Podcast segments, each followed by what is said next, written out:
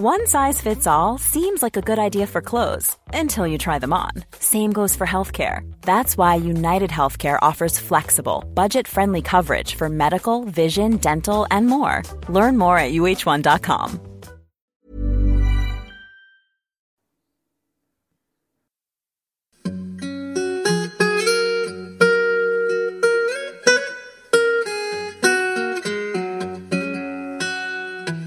Hello everyone, and welcome to episode 208, I Heart Henry.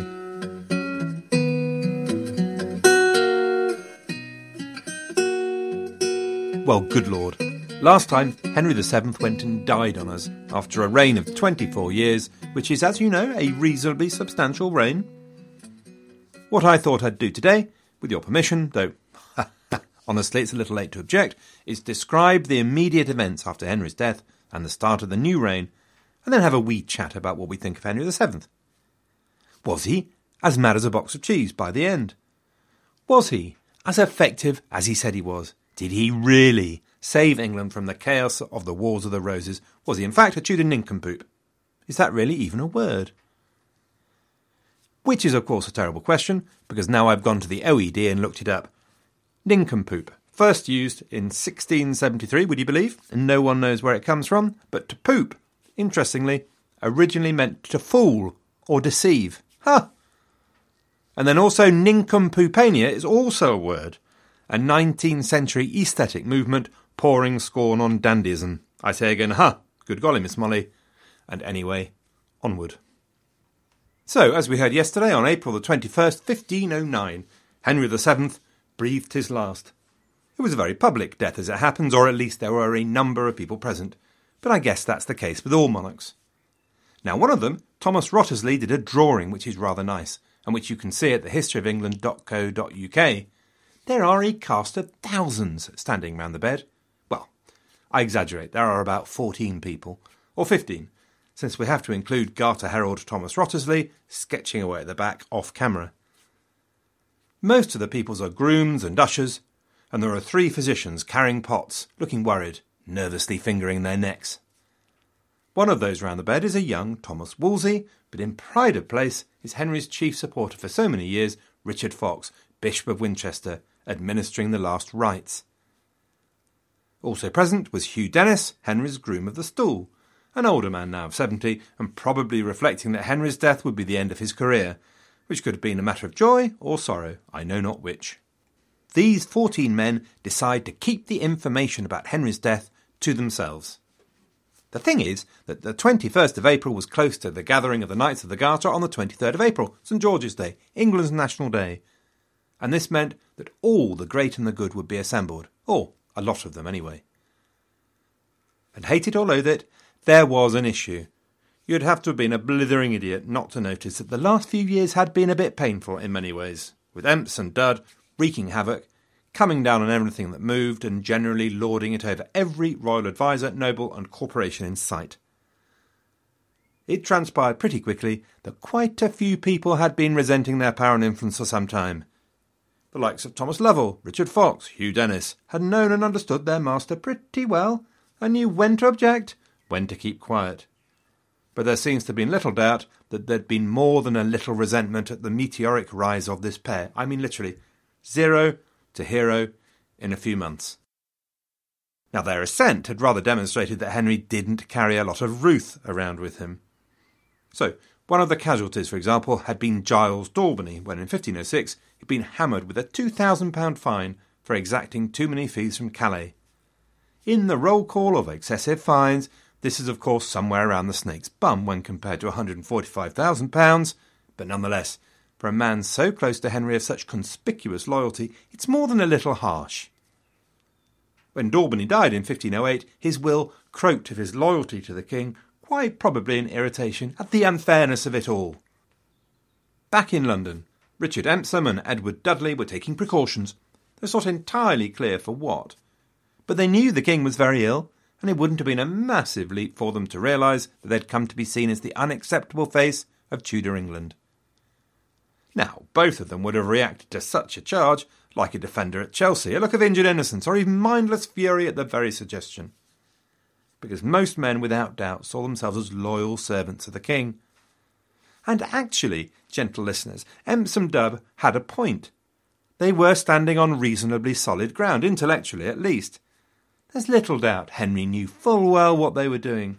He regularly reviewed Dudley's accounts.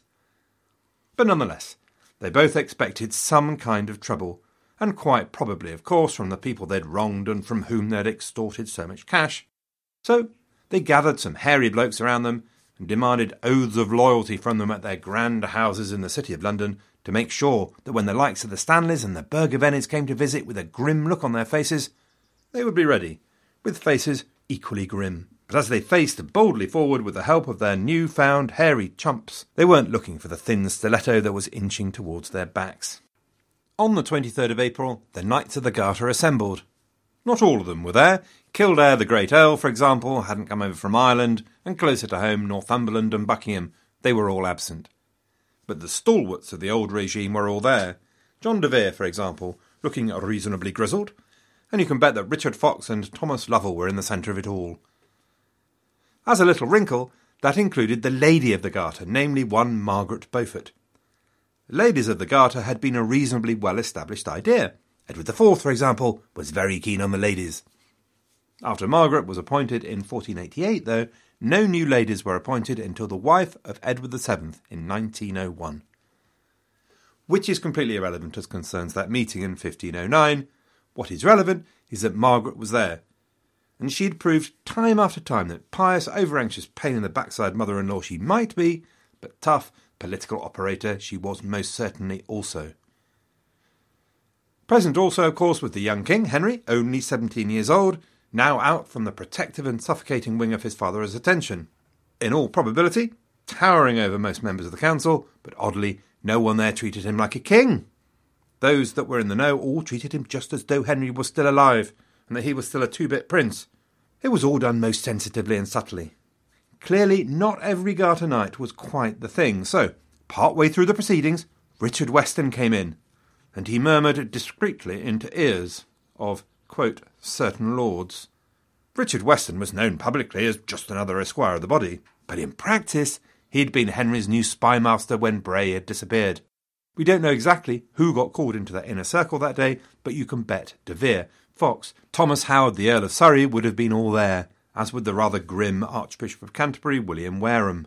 As far as the others were concerned, these leading councillors were being called through to the next room to talk to the king. They might have imagined a happy, smiling king, greeting and laughing and joking behind the closed door. Well, it's a bit unlikely, but anyway, a living king. The following day, one of Dudley's servants was carrying some letters through the narrow streets of London when he was seized, and the letters taken from him and ripped open. Edmund Dudley, meanwhile, was doing his best to concentrate on getting some work done, despite an irritating urge to chew on some grass. If he'd looked out of the window, he might have seen a worrying number of iron pot helmets and pikes. At his mansion by the River Thames, Richard Empson might also have seen the same phenomenon, followed by the crashing of doors and splintering of wood. Their time in the sun was over. Empson and Dudley were hauled off to the Tower. This was stage one. Later in the morning, the death of the king was finally announced to the world and the rule of the new king celebrated. The following day, a pardon was announced. It was claimed that the old king had been just about to make the same announcement when, unfortunately, he'd been delayed on the account of being dead. The pardon has been seen as another act of remorse from a dying king hoping to swing it with the law that he was a good guy, really. But that argument depends on thinking that it had really been the old king's idea. It could just as well have been the new lot, pretending the old guy was really a jolly nice type after all. Either way, that pardon announced a return to the good old laws, that there would be no unfairness any more, that equity would rule, gone were the informers and promoters. Actually, this wasn't uncommon at times of regime change, an announcement to tell the world that things were different now, that the clouds were lifting, we can all see clearly now, the sunshine was coming out, and all that. This time round, bills telling everyone this were printed, so by the 6th of April they were all over the place. No one could complain they didn't know, or not in London anyway. It appears to have been printed by a chap called Richard Pynson. Now everyone knows William Caxton's name, being first and all that, but Pynson is also a famous name. This is because it is he that helps the English state recognise the importance of printing as a propaganda tool. Essentially, just like Caxton, Pynson followed the money and established links with the top men with top budgets in Westminster, John Morton, Richard Fox. So in 1509 it was unsurprising that Fox headed for Princeton with his rush job, and no doubt Pinson's presses and print devils were hard at work all night. In 1512 all the brown-nosing paid off when Pynson became the official state printer. Until his death in 1529, Pynson worked hand-in-glove with Wolsey to deploy the power of printing in support of official policy. Anyway, that's in the future. You can see where all this is going, can you not? That night the council, dominated by Garter Knights, reasoned that the last few years had been a bit of a mare one way or another. On the council, of course, the proper balance was now re-established, with aristocrats leading the discussion, rather than Henry being hidden away behind closed door with those grubby bureaucrats. The proper balance in the view of the old guard aristocracy, of course, so given these were the kind of people who'd been so relentlessly hammered by Empson and Dudley, it's unsurprising they were eager to see a complete reversal of policy and distance the new regime from the old one. Now, of course, going out and telling the world that the old king had gone overboard was really not the way it was done back then, simply not an option. And so, a couple of scapegoats were needed. And who better than Empson and Dudley? Once the scapegoats had been thrown to the lions, torn to shreds, bloods and bits of flesh everywhere, it would then be possible to change whatever they wanted to change. Of course, the man that could have stopped any of this was the new king, the 17-year-old Henry. He could have taken the view that he didn't want his father's careful work overturned, he didn't want the old nobility making a comeback. But the young King Henry was quickly to turn out to be the most traditional of medieval kings. These bureaucratic types were all very well. The young prince will be perfectly happy to use them. After all, their lower classes were so handy. You could just throw them away when they were done. But this was a prince absolutely convinced that the nobility were designed to be at the king's right hand, that the nobility were his natural partners, that it was in their presence that he would be the most happy. Henry would quickly show that there was no one keener to reverse the approach his fathers had taken. The nobility were there to ride to war and glory with their king. All of this was a little unfortunate for Empson and Dudley. OK, they'd thoroughly enjoyed their time in the sun and gone at it with more than a little gusto, but they'd been doing their king's bidding. But hey, I guess, who said life was fair? Hopefully their mother had taught them that before they left home. So their houses were ransacked and anything of value removed for the greater glory of the king. Men like Canby, who'd been the hatchet men for them, were arrested and fell with their masters. The pair of them were accused of treason. This was arrant nonsense. They'd been doing their king's bidding. Don't get me wrong, both of them had used their position to fight their own battles, and their respective nests were as feathered with down and the softest mosses as anyone could have wished for. But treason?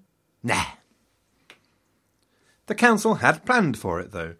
They knew that if they went for Emps and Dud's activity, they'd end up implicating the old king's policy, and that would never do. So they went for the cock and bull story, that when they'd assembled their followers in the days before the death of the king, they'd been planning a rebellion. To be fair, although both men did their best to argue the toss, neither of them would have been surprised. Empson was taken away to his hometown of Northampton, and in October 1509 he argued his own case, and lost, of course. Both of them duly ended up in the Tower of London. They stayed there quite a long time. But Fox and Henry VII's government was inundated with complaints from all and sundry Englishmen about the various unfairnesses visited on them by Empson and Dudley, and eventually in August 1510 Henry just got bored with it all. "Oh, come on, not that pair again. I'm busy hunting. Oh, have them executed on Tower Hill. Stop bothering me." While he was waiting in the Tower, Edmund Dudley wrote an interesting document. It was basically a confession. He seems to have decided that he'd clear his conscience, let it all out. He lists 84 instances where he thinks people had been unfairly treated. He also wrote a letter to Thomas Suniff apologising for the injustice visited on him and promising to personally reimburse him if the new king didn't. "I cry you and your wife mercy," he wrote. The letter was actually written to Richard Fox and Thomas Lovell, and although it's a confession of injustices, it's also clearly an attempt to win some sympathy, because it essentially makes the point that Dudley was the monkey not the organ grinder, the goat, not the scape. Explicitly, Dudley makes the point that the king wanted these victims at his danger. It was a nice effort. It was a nice effort, which had absolutely no chance of success whatsoever. This was not what Richard Fox and Thomas Lovell wanted to hear. And so it was filed under B1N, filed for 500 years, as it happens, before it came to light once more. Quality sleep is essential. That's why the Sleep Number Smart Bed is designed for your ever-evolving sleep needs. Need a bed that's firmer or softer on either side? Helps you sleep at a comfortable temperature? Sleep Number Smart Beds let you individualize your comfort, so you sleep better together. J.D. Power ranks Sleep Number #1 in customer satisfaction with mattresses purchased in-store. And now, save 50% on the Sleep Number Limited Edition Smart Bed for a limited time. For J.D. Power 2023 award information, visit jdpower.com/awards. Only at a Sleep Number store or sleepnumber.com.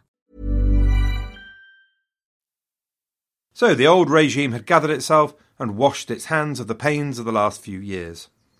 Henry VII's will contained enough bequests to pay an absolutely extraordinary 10,000 masses for his soul, which again suggests a man who was worried about something. Henry was laid to rest in the chapel in Westminster that he'd commissioned specially for the purpose, beside his wife. Which brings us, gentle listeners, to the end of one reign and the start of a new, but we'll leave our new reign to a future episode and give the rest of today to the man we're seeing the back of, Henry Tudor, Earl of Richmond, the founder of one of England's most famous and fascinating dynasties. A wee while ago we introduced Henry and his reputation, a reputation affected by two great influences. Firstly, by Henry's very own propaganda. Without any sense of false modesty, here he was, saviour of the country, the only man capable of putting out the fires of the Wars of the Roses. What a hero! Well done! Way to go me! An end to chaos, firm, fair, stable. The foundation of a new dynasty which would propel England to glory. I'm tempted to cry Harry, St George and all that sort of thing. And then the great historian and politician Francis Bacon, whose judgments have stayed with us for 400 years, of a successful, careful king, no doubt, who achieved whatever he put his mind to, but a threatening, dour, sour tyrant, Bacon's Dark Prince. Essentially, Henry's popular reputation ain't great. He's been attacked, of course, by the Ricardians, accused of unfairly blackening the name of good King Dickon and creating a fictitious myth. Whatever his achievements, he's not well known. He's a little dull. By way of example, I have been reading a popular book on the Tudors which shall remain nameless, and the thing doesn't even bother to cover Henry VII. It starts with his son. Tell me that's not irritating. There have been films and teleprograms galore about Henry VIII and all his wives, Elizabeth I, even Lady Jane Grey and, of course, Mary. No one is going to make a blockbuster about Henry VII. Not even Shakespeare could be bothered. It could be, of course, that Shakespeare was just bad at maths, you know, Henry V, Henry VI, Henry VIII. Henry VII is seen at best as worthy but dull. At worst, and to make him a bit more interesting, it's the Dark Prince theme that gets picked up. I've used Thomas Penn's Winter King a lot in the making of these podcasts, and Thomas Penn goes to that big time. Very good book. Creates a real sense of the sinister, spider-like figure at the centre of events. But you do get the feeling that Penn works awfully hard at that side of the story to sex it up a bit. Henry's left with a reputation that varies from being the evil Tudor that sank the glorious House of York to the grey, dull, colourless, grinding, relentless automaton whose only real achievement was to set things up for his much sexier son. I suspect his mother doesn't help. I feel bad about Margaret Beaufort. Here was an impressive person, without any shadow of a doubt. I mean, by golly, she had a child at the age of 13, was under constant threat and danger. Her son was incarcerated and hunted for his skin. Here was clearly a consummate political operator, and by the standards of the time was deeply admired for her piety. But she's very difficult to like. We really can't know how she and her daughter-in-law got on, but I strongly suspect that Elizabeth must have wished the mother-in-law had gone on an extended cruise for the odd decade or three. It's unfair, but it kind of reflects on Henry that he'd rather let his mother happen to his wife. Tricky situation though, isn't it? Plus, even the worthy but dull ticket has been challenged. Recent historians have pointed out that he really didn't have any challenges to his rule, so what was he worrying about? There were no credible claimants left after Richard had died on Bosworth Field, that his paranoia and wildly excessive suspicion and tyranny were so over the top and cack-handed that he almost provoked his nobility to find someone nonetheless, so desperate were they. They point to the collective sigh of relief everyone breathed when he croaked. And I should come clean that I started this firmly in the anti-Henry camp. As a lifelong lover of the much more charismatic Yorkists, I admit to historical bias and undue influence. I am at this moment sitting at my computer wearing nothing but sackcloth and a hairy shirt. I have an urn by my side, and every so often the shed is subjected to a scatter of dust and echoes to the sound whoosh, whoosh, of self-flagellation. But I have changed, gentle listeners, I have changed. As I have progressed through the story, it seemed to me that Henry has had a bad press. I can feel horror as I say these words. But it's true. The personal character of the king is one area where Henry, it seems to me, has been very poorly sold and needs a good PR agency involved. The Dole Grey thing, I suspect, is very unfair. So, the personal descriptions we have of him don't say, oh, he was a Dole Grey sort of thing, a bit like a 16th century John Major without the extended philtrum. No, they talk about a man with twinkly blue eyes. They talk about a man very animated in conversation. They talk about an erudite and learned man. They talk about a courteous host. Then there's the family bit. That slightly icky mum thing doesn't play well here, and in fact I suspect it is indeed a tiny bit icky.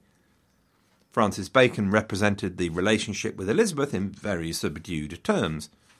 Towards his queen he was nothing uxorious, nor scarce indulgent, but companionable and respective, without jealousy. But what little we know points to something rather warmer. The news of the death of Arthur, for example, is really quite heart-wrenching. In fact, I'm not sure that Elizabeth doesn't come out rather cooler with her, oh, don't worry, we can always get another one line, though of course I accept that's probably deeply unfair reporting of actual events. Plus, he really doesn't sound like a grim bloke to be with. He might have been avaricious, but certainly he was no miser. He knew how to throw a party, and throw parties he did. Now, I'm not suggesting that gambling makes you a fun guy to be with, but the fact that he liked playing games and gambled on those games many times and then cheerfully paid up, well, doesn't fit well with a grey, suspicious, miserly image. He had a love of tennis, took it up enthusiastically and played as often as he could.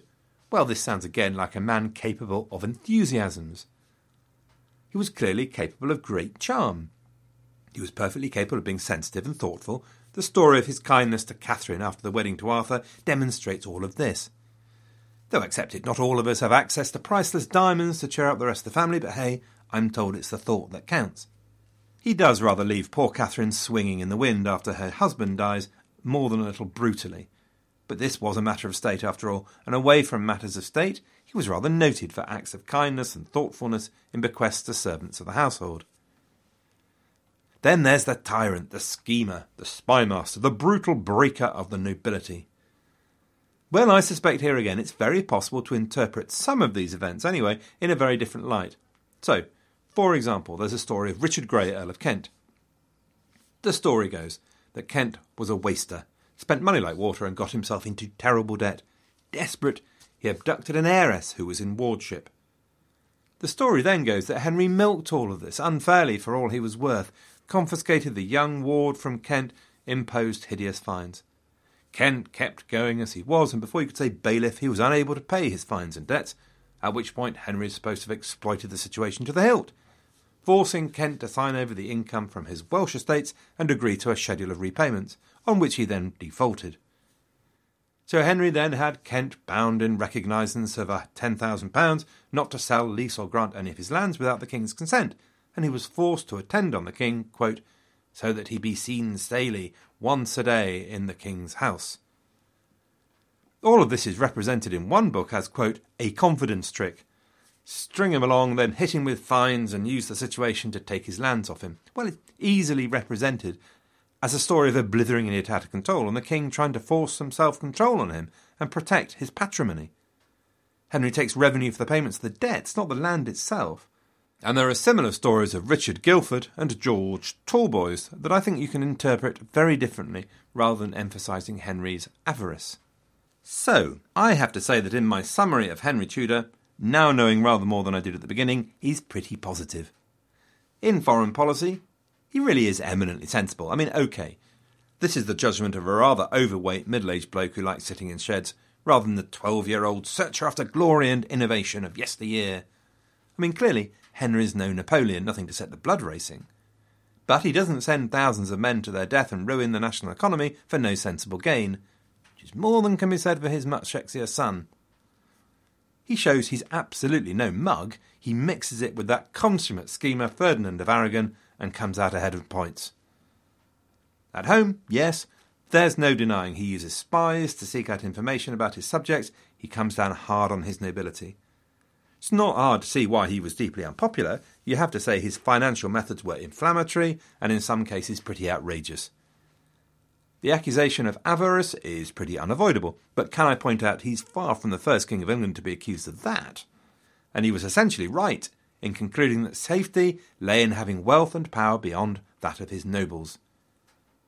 But as to the accusation that he came close to causing a needless rebellion, given the fact that he had no rivals, well, let me get at that one.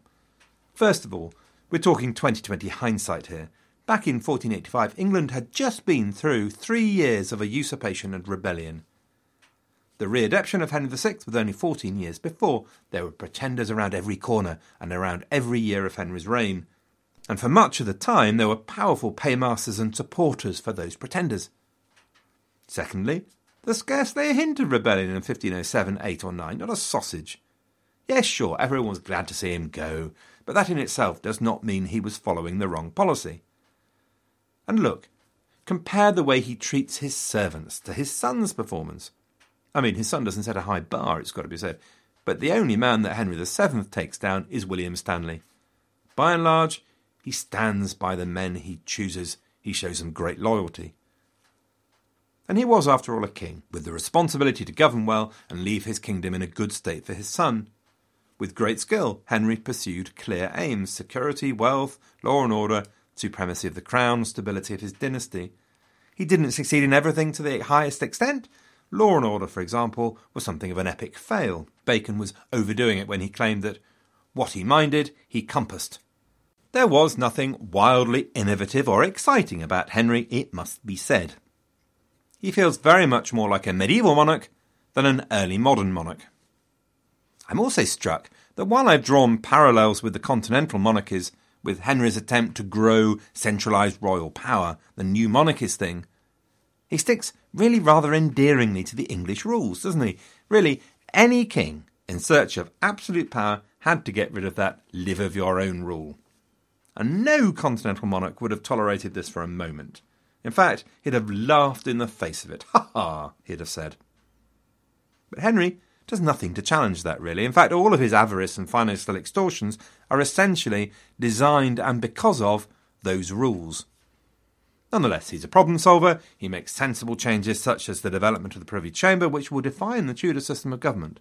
And also, he's absolutely his own man. At no point does any of his servants overshadow him.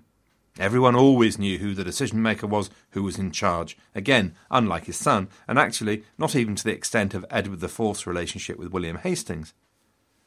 And OK, even when he allows Empson and Dudley to go over the top, which clearly they do, and which clearly he allows, he's got the excuse of being in the grip of constant illness and suffering from the death of the people he loved most. So that's it. As far as I can see, Henry's sins are of the relatively minor kind. He left his son and successor a kingdom which was pretty well governed, which was peaceful, relatively prosperous, which faced no external threats, at peace with continental powers and supporters abroad, and even, would you believe it, even at peace with the Scots. And let me tell you, that's no mean achievement. He even left his son a handy emergency fund of maybe £300,000 in plate, though some historians go for a rather more dramatic £1.2 million. So I don't think that the whole Tudor propaganda thing can be taken as lies. So the phrase Tudor myth, maybe just a little exaggerated. Essentially, as far as Henry is concerned, I am now a fan. Next time then, it's on to a new reign, and what a reign we are on to. I mean, I know it's difficult not to feel a little jaded. Henry VIII is all over the telly and films and books and what have you. But look, there's a reason for that. It's an absolutely amazingly fascinating period and has a fundamental impact on England and why we live in the kind of country we do today. And it's a period where many more people really begin to emerge in a really three-dimensional way as records and information improve. No, it'll be a hoot. Though I am going to take a brief detour first, if you are all okay with that. So next week, actually, I think we're going to do something about exploration. But that'll be fun too. Thank you all for your listening and comments and all that. To be specific this week, thanks to all of you who comment on iTunes. This is the biggest single marketplace of podcasts by far. And having reviews there makes a big difference, which used to be purely vanity and is now grubby commercialism and vanity. Thanks, for example, to the last king of Battlestar Earth, who apparently listens to podcasts, and who specifically promoted the Shedcast at the same time. I do love looking at what you all call yourselves on iTunes, by the way. Clearly, quite a few of you are short of a slice, which makes me feel at home. Anyway, thanks to all of you commenters. I read them all, and my tears drop silently onto my keyboard as I do so. Oakley dokley, have fun everyone, good luck, and have a great week.